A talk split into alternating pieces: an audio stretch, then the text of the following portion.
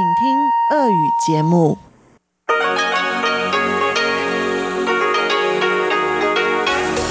В эфире Международное радио Тайваня. Здравствуйте, дорогие друзья! Вы слушаете Международное радио Тайваня. В студии у микрофона Чечена Кулар. Сегодня 28 октября, среда, а это значит, что в ближайшее время на волнах МРТ вы услышите выпуск главных новостей и тематические передачи. Передачу Владимира Малявина «Китаеведение. Устная история», передачу Новости экономики с Андреем Солодовым и повтор передачи «Звуки города» с Валерией Гемрановой и Иваном Юмином. Оставайтесь с нами на волнах МРТ.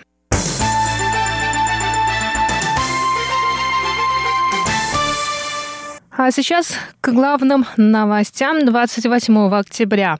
Бюро расследования Министерства юстиции Тайваня, Американский институт на Тайване, Ассоциация тайваньско-японских связей и представительство Австралии на Тайване провели сегодня совместное учение по предотвращению преступлений, связанных с пандемией COVID-19. Учения прошли в рамках глобального механизма сотрудничества и обучения. В онлайн-мероприятии приняли участие сотрудники правоохранительных органов из 38 стран мира. Министр юстиции Тайваня Цай Чин-сянь рассказал о целях мероприятия. Бюро расследования Министерства юстиции основало совместно с Американским институтом на Тайване глобальный механизм сотрудничества и обучения. Впоследствии к нему присоединилась Япония. Сегодня в него входит и Австралия, поэтому мы можем утверждать, что конференции в рамках механизма расширяются. С помощью таких учений мы можем делиться друг с другом опытом в исполнении законов. К тому же это очень помогает в обмене разведывательной 对，啊，执法的经验，而且情报的交换，这是非常有帮助的。Глава тайваньского бюро расследования Лю Вэн Джун рассказал, что учения нацелены на борьбу с контрафактными медицинскими масками, незаконными спекуляциями с масками и распространением недостоверной информации о заболевании и пандемии. К настоящему времени правоохранительные органы Тайваня конфисковали около 260 миллионов масок и обнаружили 1400 фальшивых новостей. Заместитель руководителя Американского института на Тайване образования Реймонд Грин поприветствовал всех участников учений и заявил, что ложная информация о пандемии стала глобальной проблемой. Он также рассказал о тайваньской модели борьбы с эпидемией как наиболее успешной и о помощи Тайваня другим странам.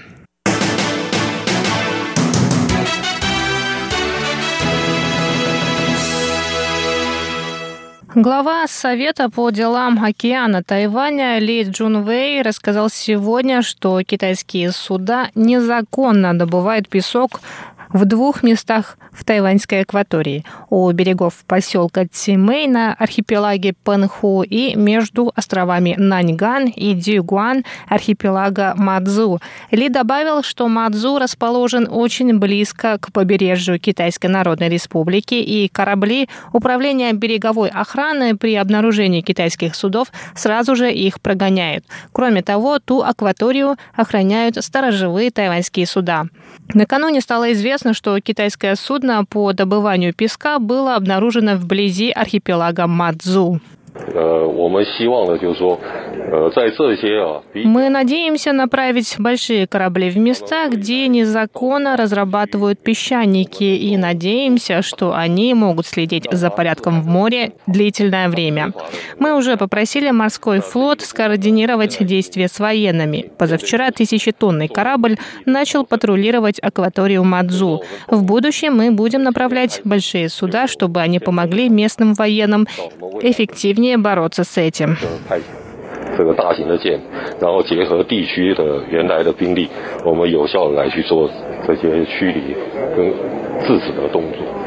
Ли Джунвей добавил, что Совет по делам океана проводит переговоры с соответствующими органами о строительстве специализированного причала на Мадзу для нужд береговой охраны. Таким образом, большие корабли смогут находиться на Мадзу постоянно, чтобы предотвращать незаконную добычу песка китайскими судами.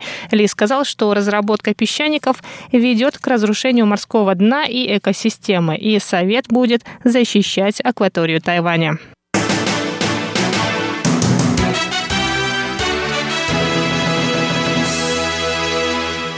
Министерство внутренних дел Китайской республики Тайвань сообщило сегодня, что еще семь иностранных специалистов высокого класса прошли процесс натурализации и получили гражданство. Среди них четыре человека работают в образовательной сфере, один человек – деятель культуры, один занимается наукой и технологиями и еще один – экономикой.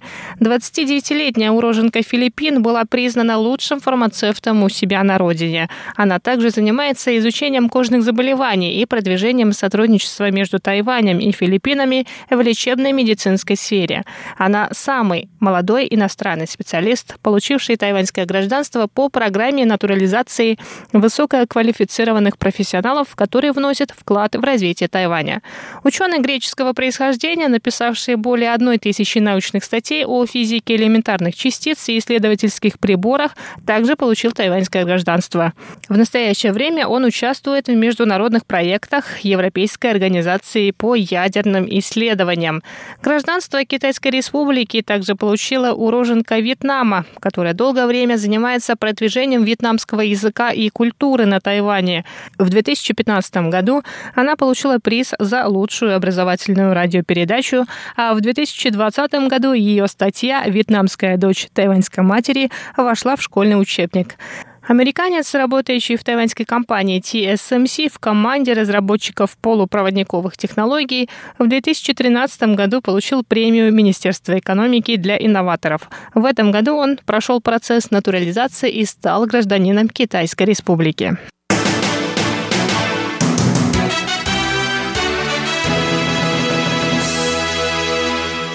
Тайваньские исследователи из Государственного университета Дзяотун разработали экспресс-тест для выявления стадии заболевания коронавирусной инфекцией COVID-19. Результаты теста можно получить в течение пяти минут. В отличие от обычных тестов, которые дают положительный или отрицательный результат, новый тест определяет стадию заболевания на основе показателей антител, антигенов и нуклеиновой кислоты. Таким образом, можно определить определить, находится ли инфекция в инкубационном периоде или в начальной, средней и поздней стадии. Точность нового экспресс-теста составляет 94-96%. Кроме того, его результаты можно загрузить в облачное хранилище для последующего использования. Это были главные новости 28 октября. Далее вы услышите передачи «Китаеведение. Устная история», «Новости экономики» и «Звуки города». А я, Чечена Кулар, на этом с вами прощаюсь. До скорых встреч на Марта.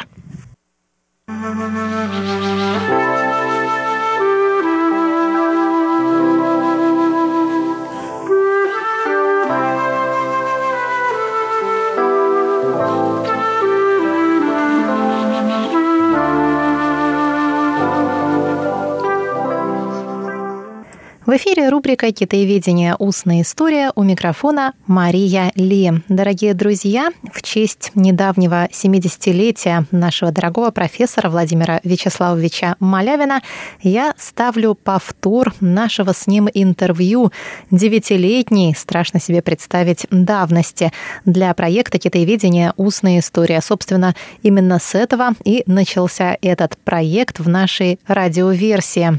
Сегодня слушайте шестую вторую часть нашего с Владимиром Вячеславовичем интервью. Итак, мы приветствуем в студии Владимира Вячеславовича. Здравствуйте, Владимир Здравствуйте, Маша. Очень приятно. Здравствуйте, дорогие радиослушатели. В прошлой передаче мы с вами остановились, как всегда, на самом интересном месте, но раз, э, разговор у нас пошел о ваших воспоминаниях о встречах с китайскими учеными и видными деятелями Китая а, в то время, когда вы находились на стажировке в Китае. Было это, насколько я помню, в 88 году, когда вы в первый раз туда отправились. Совершенно верно. Да, ну, из э, того времени, которое, кстати, на меня, конечно, произвело наибольшее впечатление, помимо встреч с мастерами УШУ, которых я сам искал, и которые были для меня чрезвычайно важны и поучительны, я рассказал в прошлой передаче – немного о моей встрече с замечательным мастером школы Багуаджан Лидзимнином, преемником в третьем поколении, это вообще патриарх китайского ушу. Э, он был тогда еще и председателем Всекитайской ассоциации боевых искусств, надо сказать. То есть это был вообще человек номер один. И прекрасный совершенно э, старик, который вот, мастер настоящий, народный учитель.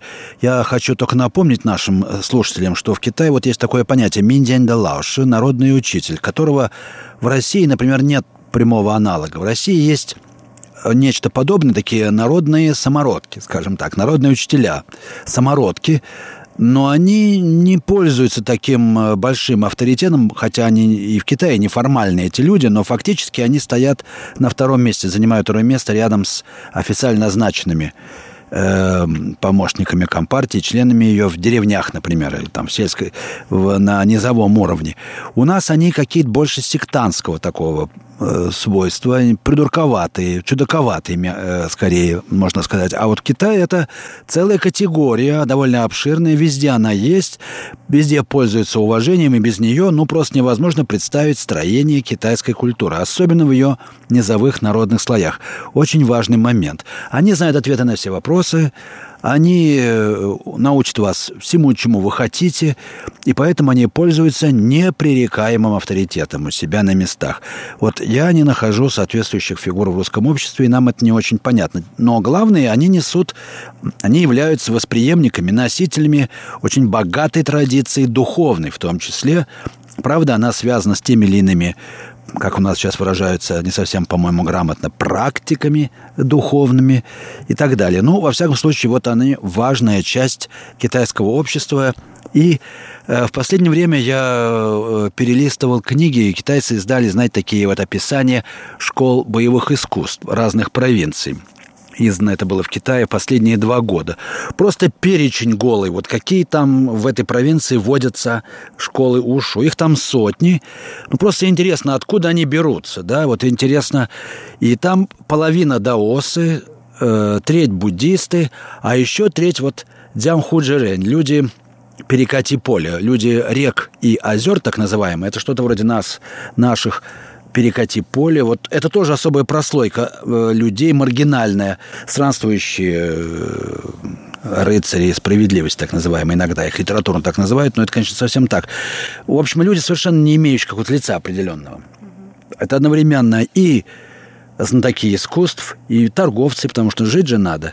Отчасти шарлатаны, отчасти мастера э, боевых искусств. Ведь, сами понимаете, если вы путешествуете один, приходится и кулаки иногда применять и так далее. У нас тоже таких, такой прослойки большой нет, хотя разбойная вольница в России тоже была, но как-то вот она не оформилась. Потому что вот эти люди и являлись разносчиками, носителями вот такого рода народных практик, которые находились где-то между официальным даосизмом и буддизмом с одной стороны и официальным обществом с другой. Они были маргиналы, но одновременно они были и создавали какие-то центры притяжения в себе в обществе. Очень важный момент, надо сказать. Не изучая их быт, он сейчас очень популярен в Китае благодаря вот романам о Уся, об этих удальцах, особенно этого знаменитого гонконгского автора Дин Юна, который написал массу романов и создал вот свой мир фактически э, литературный мир, э, который имеет какие-то корни реальные, но вот сейчас это э, такая большая разменная монета в э, играх китайцев в отношении своей культуры. Часть китайского самосознания стала культурной. Вот без них нельзя. У нас фильмы проходили в России, снятые по некоторым романам этого Денюна. Просто я хочу указать вот на эту грань китайского общества, она мне наиболее интересна. Просто потому, что, э, ну, во-первых, она маргинальна, она обладает своими секретами, она не похожа на наши, и тут есть чему поучиться, на чем подумать. Вот э, э, что касается профессоров, такой академической такой школы, то они меня не очень интересуют, потому что они относительно стандартно думают и говорят. Я, в общем, знаю, что они скажут. Так же было и в Японии, поэтому говорить о них, там редко встретишь яркую личность, и на Тайване тоже, кстати. И в этом нет ничего плохого. Существует цеховая цеховая корпоративность, цеховая солидарность. Люди должны быть ученые, обструганные как-то более или менее под одну колодку, иначе они между собой не договорятся. Но просто учитывать также фактор политический о том, что говорить надо, то, что, особенно тогда, в те времена, то, что, в общем, от вас требовалось говорить и так далее. Так что это все менее интересно. Но я хочу отметить только два момента для меня памятны. Первое – это встреча с э, ректором Нанкинского университета Куан Ямином. Это было весной 89 года. Почему у меня запало это в душу? Я видел его, виделся с ним, он был в больнице месяц примерно до его смерти. Он уже был очень болен. И я пришел к нему в больницу. Ему было интересно со мной повидаться. Мы с ним беседовали довольно душевно, потому что человек уже чувствовал, что он покидает этот мир. И где-то ближе к концу беседы он мне заявляет, я сейчас понял, что Конфуций – это Маркс, который жил две с половиной тысячи лет тому назад. А Маркс – это Конфуций, который живет сейчас – Потом помолчал и добавил, «Э, но это сейчас у нас в Китае еще рано об этом говорить, у нас не поймут это. Я думаю, что прошло всего немного времени, и китайцы бы отлично поняли, что хотел сказать Куан Ямин на этот счет. Э, между прочим, у меня был хороший друг в Янчжоу. Это был просто самоучка. Это был человек-самоучка, который, у которого была одна рука парализована. Поэтому он, будучи инвалидом, а в Китае быть инвалидом дело жестокое. В Китае особо не церемонится с инвалидами, надо сказать. Как и вообще с человеком, поскольку народу много.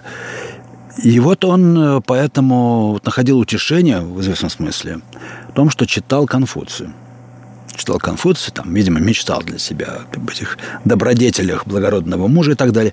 Вот с ним было очень приятно разговаривать, потому что он очень хорошо был начитан в конфуцианских произведениях и был лишен вот этой схоластической стандарт, стандартности схоластической, которая отличает вообще китайских профессоров. Ну, а вообще уровень, конечно, учености падает резко везде, и в Китае в том числе, к сожалению. Это отдельная тема для разговора. Вот, и я вижу многих людей, да, они, в общем, держатся на уровне, но что они могут понять, в том числе в России, например. А с какими-то общественными деятелями? Нет, вы знаете, я всегда держался в стороне от этого. Я как-то, я не испытываю интереса к этому. Я не лезу на свет рамп, на подмостки. Мне не интересно, потому что эти люди не свободные внутри. Может, они свободные внутри, но уж очень глубоко.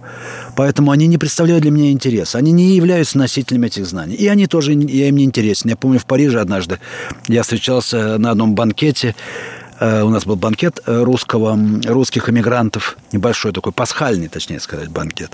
И пришел э, посол Китая во Франции, это все-таки не последняя фигура вообще, да, в китайской дипломатии, стал со мной разговаривать и через 10 минут отошел от меня, потому что он понял, что я вхожу в такие сферы китайского общества, в которые он, будучи послом, никогда не войдет просто. Его не пустят никуда по разным причинам. И он не знает и не сможет узнать вообще, а как там люди живут. Это факт, однако. Поэтому ему стало неудобно как-то внутренне, и он свернул этот разговор о ушуистах о, и прочих маргинальных элементах. Есть центральная линия Компартии, вот извольте исследовать, что тут говорить. Владимир Вячеславович, а вы следите за событиями, которые происходят в Китае? И если следите, то каким образом? Ну, как всякий человек, э, который имеет отношение к Китаю, конечно, я посмотрю. Но специально нет. Потому что я не занимаюсь реально, как бы, объективной действительностью Китая, так сказать. Э, тоже это не очень интересно мне, как личности, как человеку самому. Мне это не интересно. Мне интересны политические новости, мне интересно, кто станет следующим секретарем КПК и так далее. За этими вещами вот я почти не слежу. Ну, я попадается в глаза новости, которые на глаза, которые просто публикуются, проходят с новостной ленты в Китае. Меня, я думаю, что э, вот этот поток новостей, он не дает ничего в смысле подлинного понимания Китая. Mm-hmm. Да. Mm-hmm. А какой ваш взгляд на события последних десятилетий в Китае? Ну, их так было много. Опять-таки, я не очень интересуюсь этим. Мне это не интересно, откровенно говоря, лично.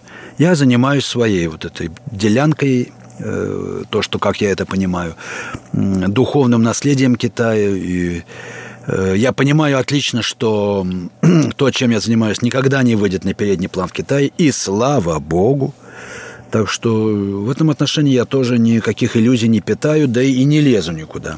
А как часто вы бываете в Китае? В Китае бывает часто довольно, да. Каждый год бывает по 3-4 раза. Но угу. может, что это часто довольно. Угу. Вот, но правда, последние годы в основном я езжу в Тибет. И через Китай я проезжаю, но с удовольствием останавливаюсь в некоторых городах. Э, в основном это Ченду, И э, вот э, Шанхай, Ченду, Шанхай, Пекин. Вот это ваши любимые места? Нет, это не любимые места. Ченду мне нравится просто. Шанхай, ну вот просто по обстоятельствам были. А любимые где? Любимые? Трудно сказать. Я, э, может быть, наиболее интересные места, можно сказать, любимые, это провинция Шанси, Лесовое плато, где Древний Китай. Mm-hmm. Я даже хотел бы туда поехать еще раз по этим местам древним. Там сохранился древний дух Китая, и там совершенно не похожий в общем, Китай на то, что он есть сейчас. Очень древний, бедный, но очень возвышенный. Ну и второе интересное место для меня Суджоу, конечно. Суджоуские сады. Это дзянаньская культура, она более поздняя, 16-17 века. Это просто вот моя тема, которую, угу. которую я э, изучение, которое дало вот книгу «Сумерки Дау», которая одна, может быть, одна из, из нас значительных в теоретическом отношении книг, которую я написал. И она очень утонченная, эта культура, поэтому она интересна для изучения. Она, она чрезвычайно богатая и утонченная. А в Шанси мы видим Китай, скелет Китая древний. И это тоже прекрасно. Угу. А какие дела вас обычно привлекают в Китай?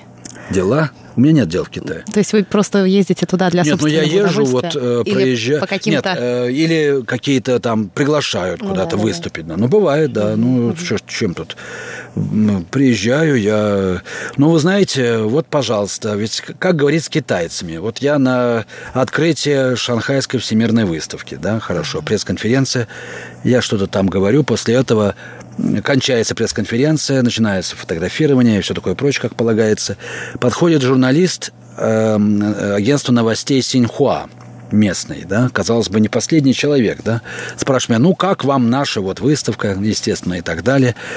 Я ему говорю, да, вы знаете, вот открытие было прекрасным. Накануне было открытие выставки. Если вы его видели, это было такое грандиозное шоу с фейерверками многоцветными и так далее. И тому подобное. Китай тут наловчился уже Вы рассказывали в ваших передачах, да. Да. Но об этом я не говорил. И я ему говорю, вот Китай есть Китай. Вот он подтверждает свое существование даже в том числе вот э, церемония открытия, вот эти фейерверки – это очень китайская вещь. Фейерверк, да? Гремит ярко, а внутри пустота. Ничего нету. И это соответствует китайской мудрости, я ему цитирую. «Подлинная пустота порождает утонченное бытие». Джэнкунг Шэн Мяо Йо. Он не мог понять этого выражения вообще, хотя это элементарщина такая, это азбука духовной практики. Если бы он сунул свой нос куда-нибудь хоть раз какую-то книгу, так более или менее. Я написал иероглиф, он, не, он так и не понял.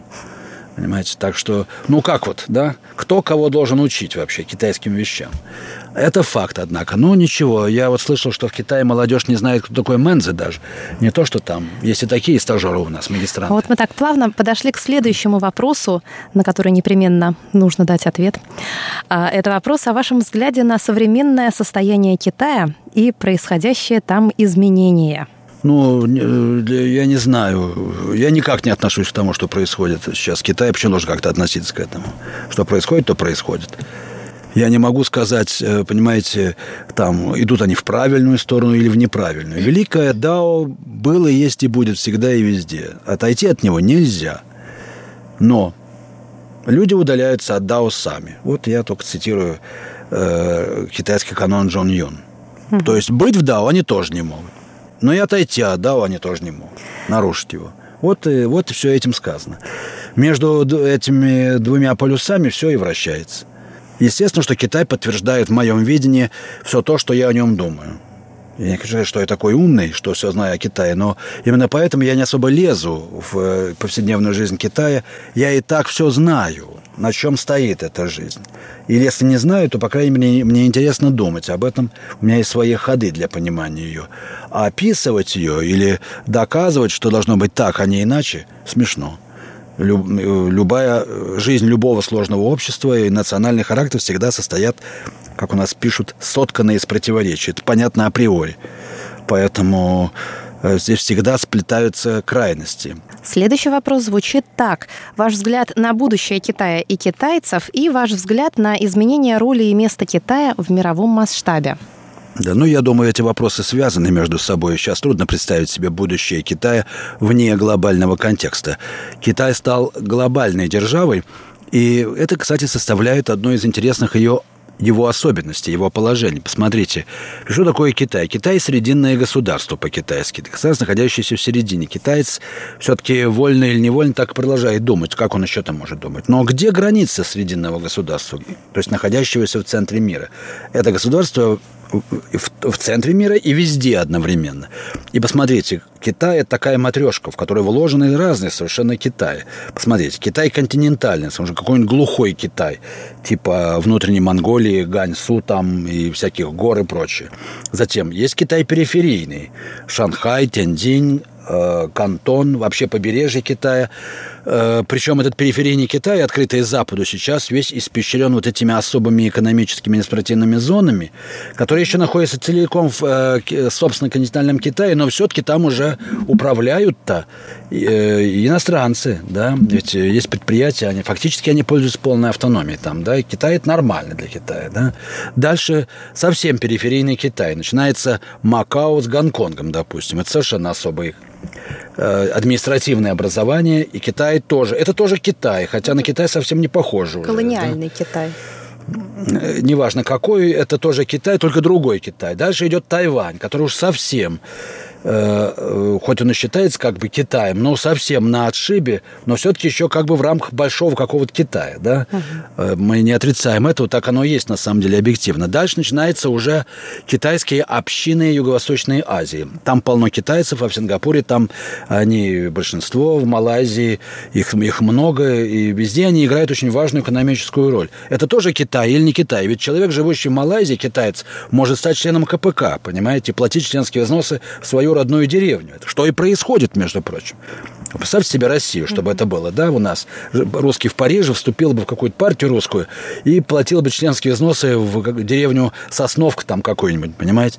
И это было воспринималось совершенно нормально. И построил бы там школы, больницы, что они и делают для своих родных мест, потому что они привязаны к этому. Дальше идет уже вообще глобальный Китай в форме Чайна-тауна, да, и в Америке, и в Европе находятся эти Чайна-тауны. И это тоже ведь Китай, правда, в каком-то смысле. Более того, пекинское правительство откровенно делает ставку на них как на свою пятую колонну, так сказать. Это, а, это отростки Китая за границей, это тоже Китай. Э, я обращаю ваше внимание на это обстоятельство, потому что эта конфигурация очень редко вообще встречающаяся, уникальная в своем роде. Да? Да. Та же Япония рядом, она совершенно другая цивилизация, ничего подобного создать не могла и не сможет. Но Россия тем более. Мы вроде бы огромная страна, но русские, выехавшие за рубеж, это отрезанный ломоть. Да? И более того, вот э, никак не могут собрать русских эмигрантов на эти форумы э, соотечественников. Не хотят ехать в Россию, вообще не хотят ничего общего иметь, потому что там политические мотивы очень сильные остаются до сих пор. Как обычно, неожиданно передача подошла к концу, но разговор на тему о месте Китая в мировом масштабе и в современном мире мы продолжим в следующую среду. Это была шестая часть проекта «Китаеведение. Устная история» с Марией Ли и Владимиром Малявиным.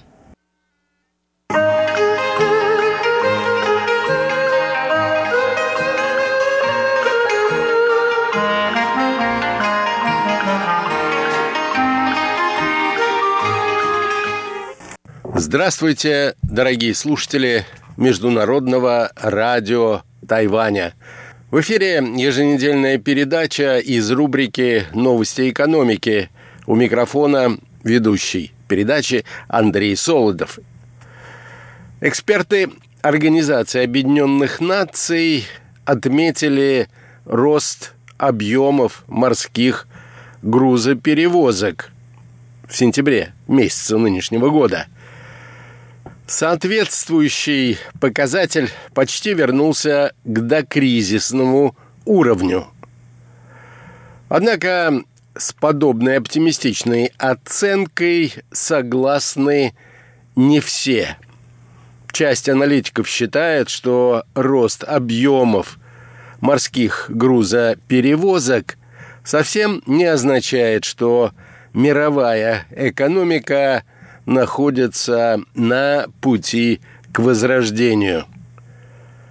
Многие экономисты полагают, что это была лишь, так сказать, сезонная коррекция, а вторая волна коронавируса вполне способна снова остановить мировую торговлю. Сегодня, дорогие друзья, я хотел бы посвятить нашу передачу перспективам, которые ожидают мировую экономику в ближайшие месяцы. Если место оптимизму или следует лучше весьма сдержанно относиться к некоторым данным, которые вроде бы говорят в пользу того, что с мировой экономикой дело обстоит несколько лучше. Итак, наша тема сегодня. Мировая экономика. Признаки оживления. Знак вопроса.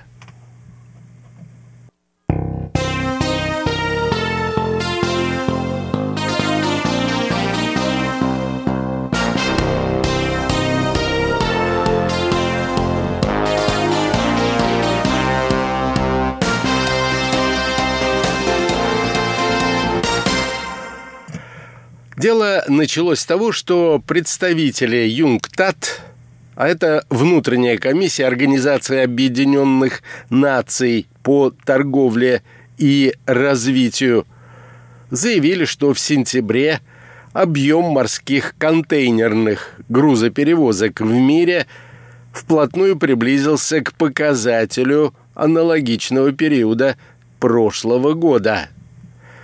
Их вывод подтверждают и в основном согласны с ним и некоторые эксперты. В частности, главный исполнительный директор швейцарской международной транспортно-логистической компании Кёне и Нагель в интервью информационному агентству Bloomberg заявил, что месяц за месяцем объемы перевозок только растут. И в связи с этим ожидается, что эта тенденция сохранится и в ближайшее время. Схожее мнение высказал и генеральный директор датской компании «Майерск», которая является одним из лидеров в международных морских грузоперевозках. Объемы растут, сказал он, а вслед за ними цены. Издержки под контролем.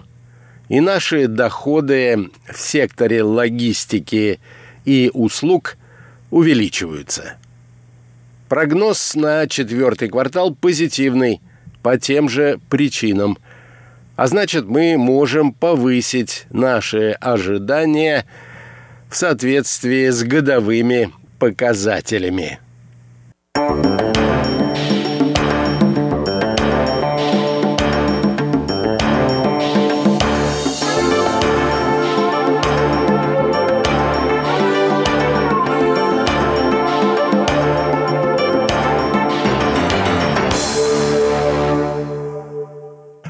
Следует также отметить, что рост виден не только в области морских контейнерных перевозок, но и сухопутных.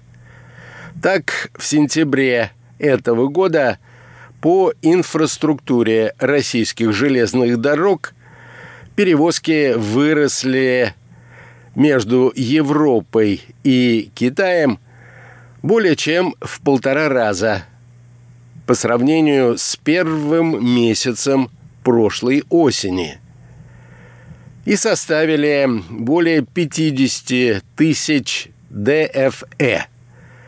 А последняя аббревиатура означает следующее. Это условная единица в статистике перевозчиков, которая имеет аналог вместимости стандартного 20-футового контейнера.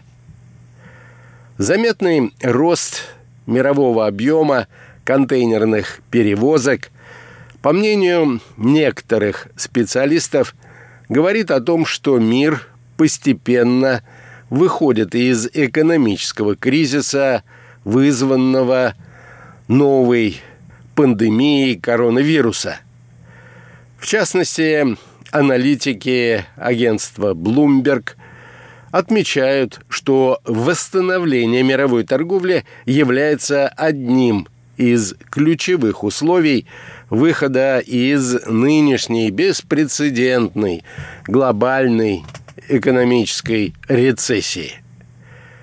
Тем не менее, есть и скептики, которые полагают, что делать какие-то оптимистические прогнозы в плане восстановления мировой экономики пока еще рано.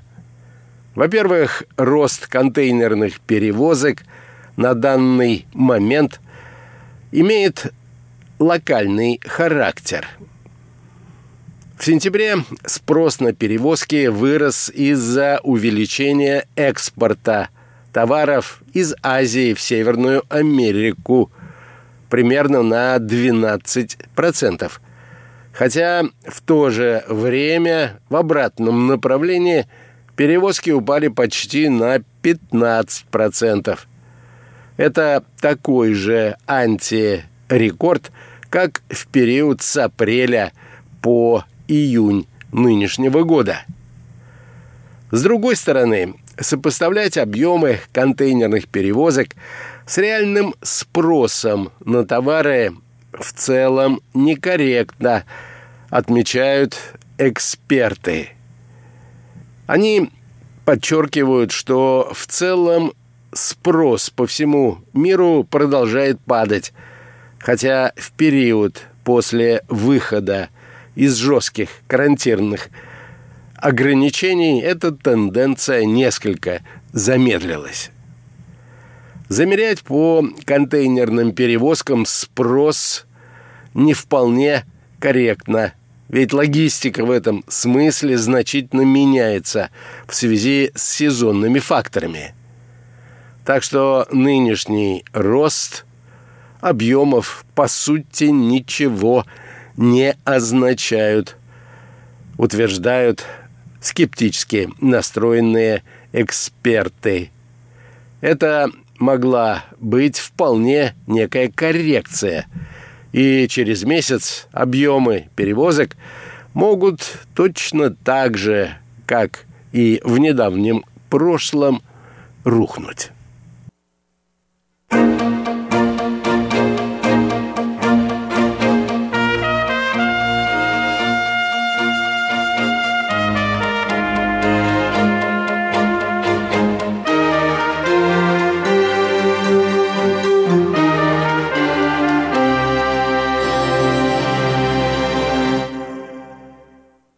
Кругах экономистов отмечается также, что замедление падения совокупного спроса по всему миру в третьем квартале нынешнего года было вызвано тем, что люди покупали то, в чем отказывали себе после начала пандемии.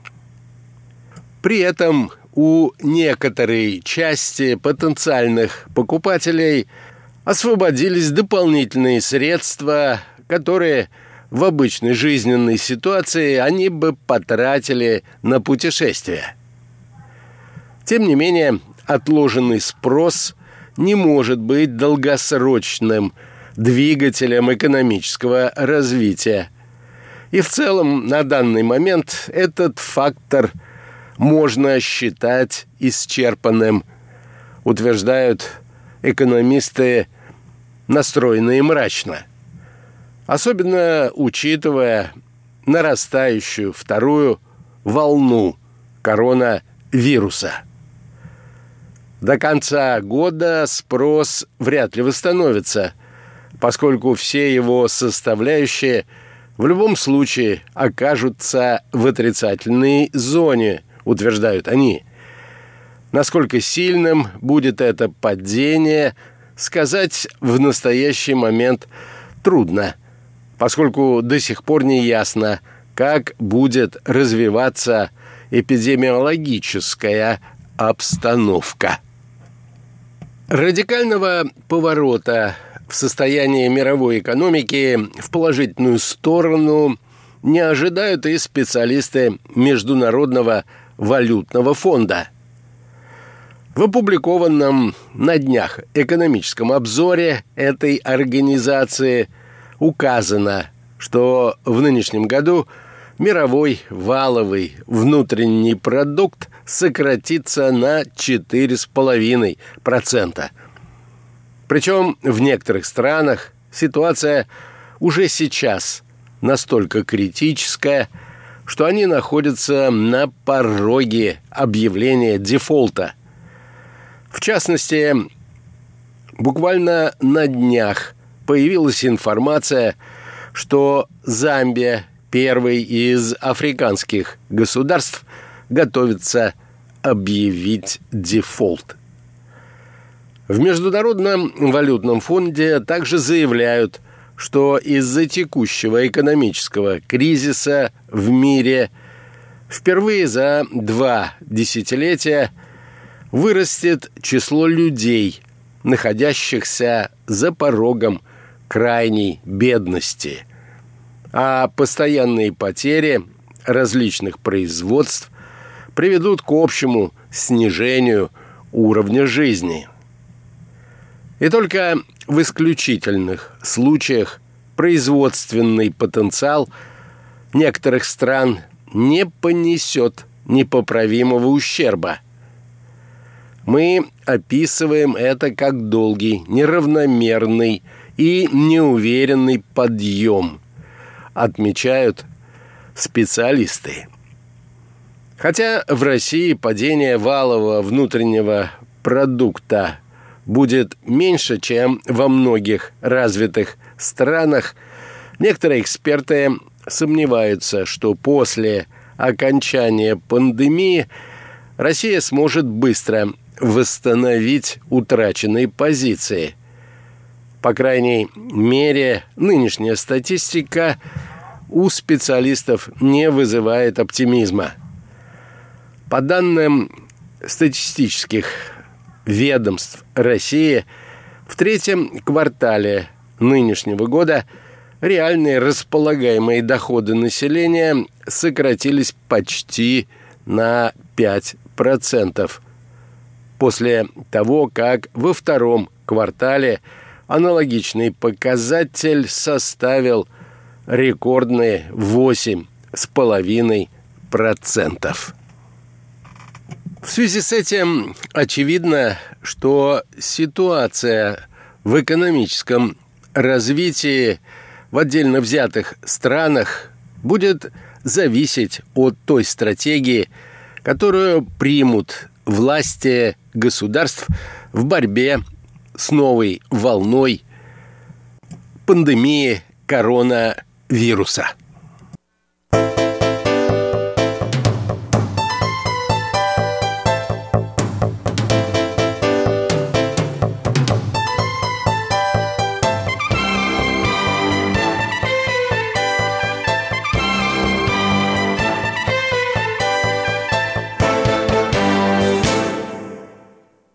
Будьте здоровы и до новых встреч!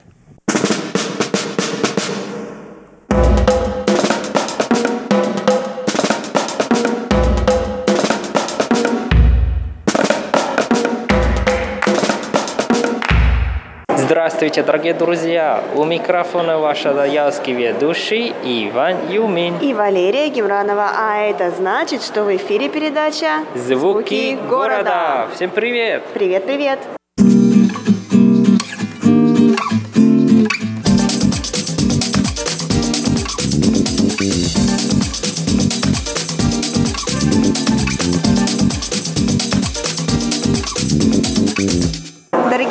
Нам очень приятно получать ваши отзывы. Нам очень приятно слышать, что наши работы вам нравятся. И в частности, спасибо Игорю Кольке за такой замечательный отзыв о нашей передаче, в выпуске которой шла речь о тайваньских свадьбах. Спасибо всем. И я с Рерой, мы будем стараться побольше сделать хороших передач для вас. И, конечно, самое главное, что будем знакомить вас с разными тайванскими звуками.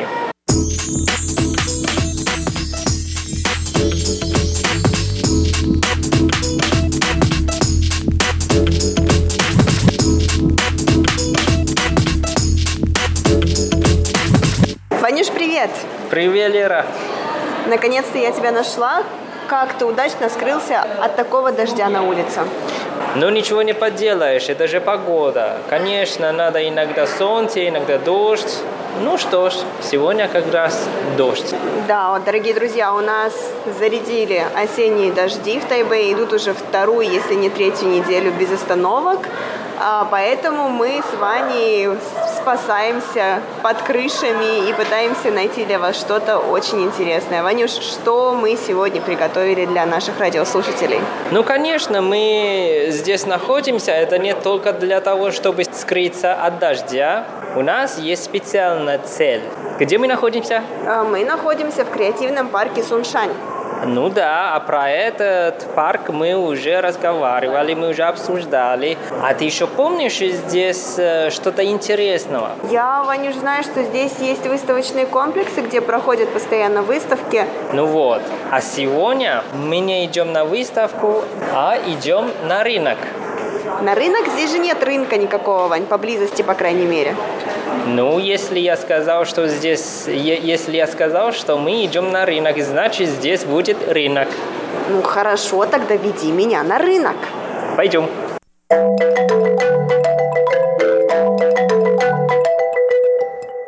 О, смотри, Лера, столько народу.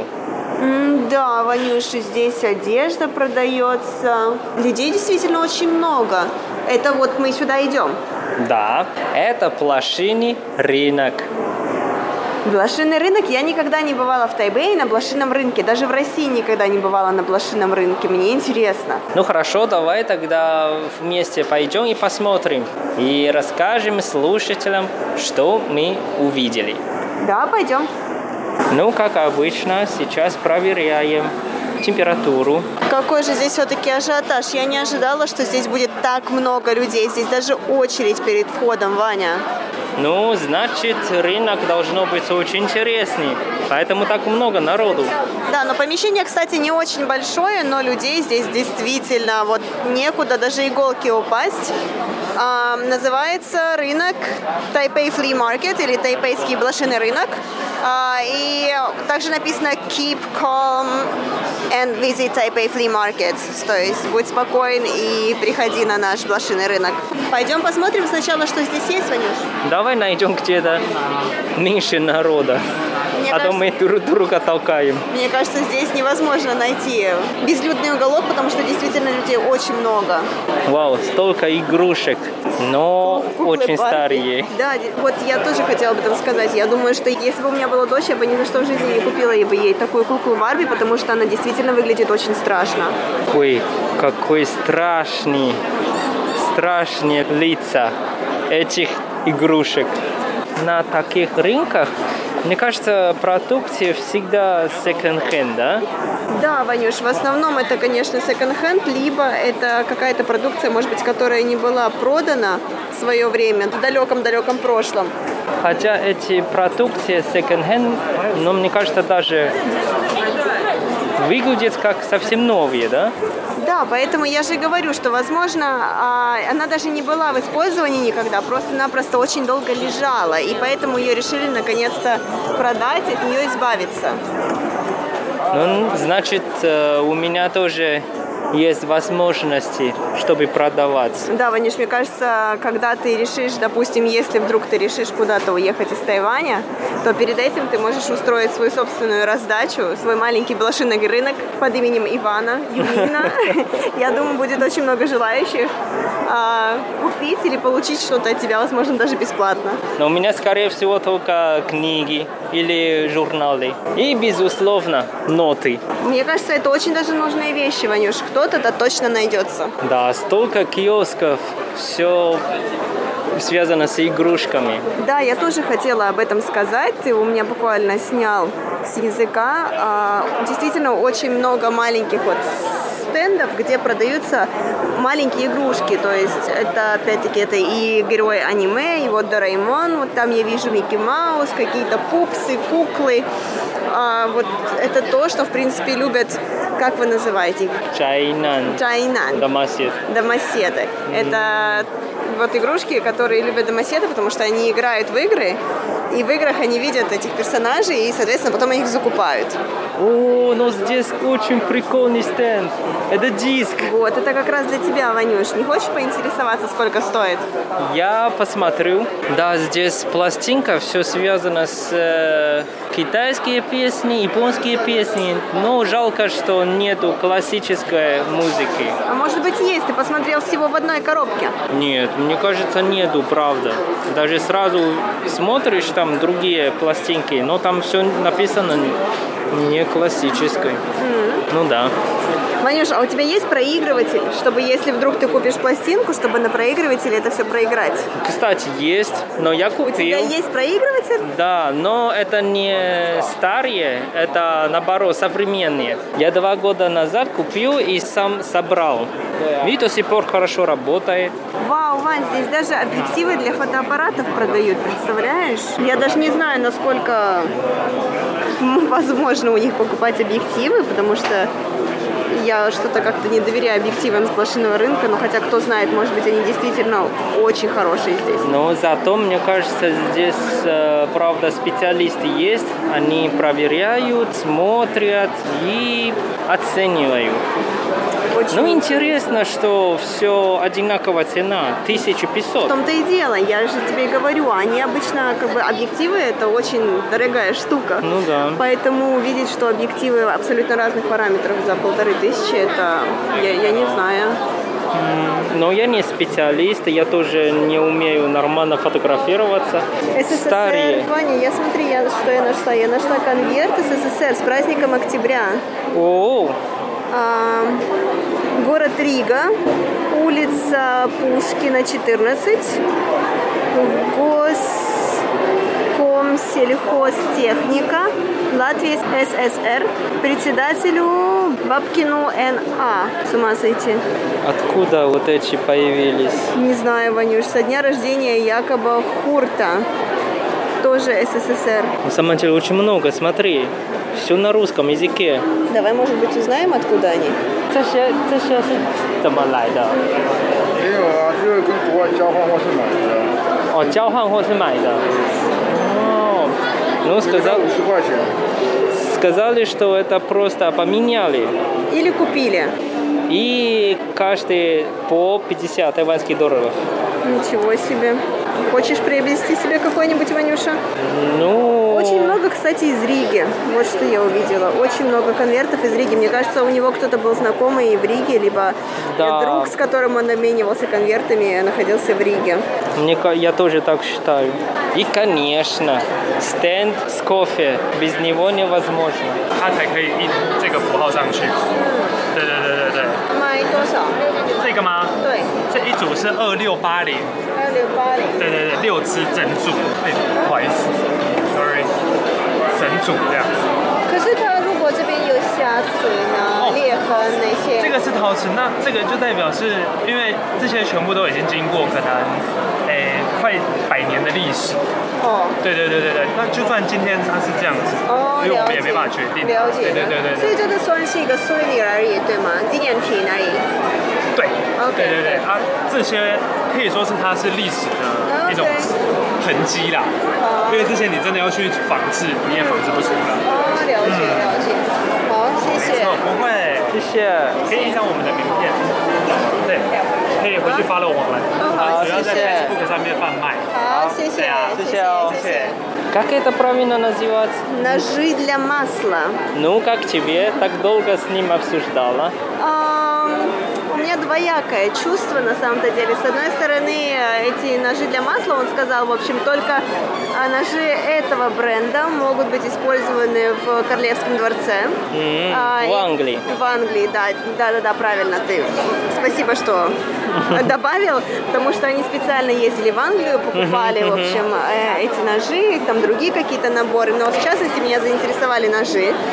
А, и дело в том, что ножи действительно очень старенькие, то есть по ним видно, что вот эта вот фарфоровая рукоятка сама, она уже потрескалась. И в итоге я у него спросила, за какую цену они сейчас продают. Продают они сейчас это за 2600 новых тайваньских долларов. 6 штук. За 6 штучек ножей, да. Но я так понимаю, что ты эти ножич, ножички использовать не будешь. То есть это вот как сувенир. Я у него спросила, то есть получается это как сувенир. На что он мне сказал, да, это больше как вот такая память, это сувенир. Ну то есть, я не знаю, я бы не отдала на самом деле такие деньги за подобные, за подобные вещи. Но есть же те люди, которым это нравится. Ну да, наверное, для коллекции. Наверное, да. Вот, Ванюш, смотри, а здесь есть бабочки. Я тут не знаю, они настоящие или нет. Как ты думаешь, они настоящие или это все-таки макеты? Это чучело. Но они так выглядят не натурально. Я даже не знаю, это натурально, и поэтому мне так страшно. Или потому что это не натурально, и поэтому у меня такое ощущение. Но действительно выглядят они как будто вот как будто это пластиковый макет но и в то же самое время как бы ты можешь увидеть там тельцы действительно, которые похожи на биологическое какое-то существо. Ну, я бы не купил. Я бы тоже такое не покупала. Не люблю чучело мертвых животных дома. Вот, а здесь все посуды. Мне даже страшно спрашивать цену у этой посуды здесь, Ваня, после того, как я узнала стоимость ножей. А зато здесь есть Висит, кошелек. Кошельки, да. Да, кошельки, бумажник. Смотри, здесь даже есть кошелек от Живанши. О, Живанши. Как ты думаешь, он натуральный? Не знаю, честно говоря. Ну, почувствуешь.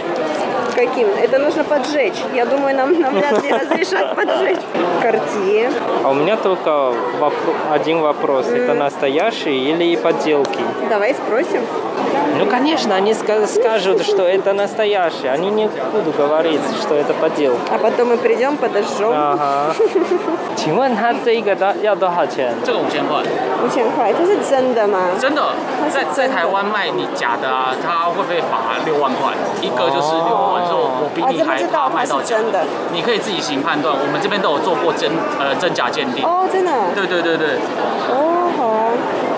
Ну, сказали, что у тебя вот это 5 тысяч.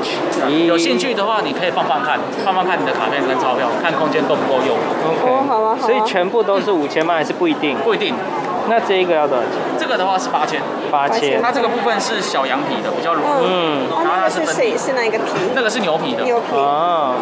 但我们这边都是从日本进回来，进回来之后，对，所以说你刚刚讲真假的问题啊，我们自己也很害怕。那我们合作的厂商啊，都有谷物商的执照，在日本做这个，其实他们都有分门别类。 OK。 Тебе понравилось что-нибудь, Ваня? Ну, сказал, что то, Хочешь- что то, что ты выбрала, это стоит э, 5 тысяч, а то, что я смотрел, это 8 тысяч. Хочешь себе кошелечек за 8 тысяч? С блошиного рынка. Если, как он сказал, что вот эти кошельки или бумажники все настоящие, то есть они импортировали из Японии. И перед тем, как э, в Тайвань, они делали вот это как э, аттест... Тестирование, испытания. Да, то есть все сто процентов верно настоящее.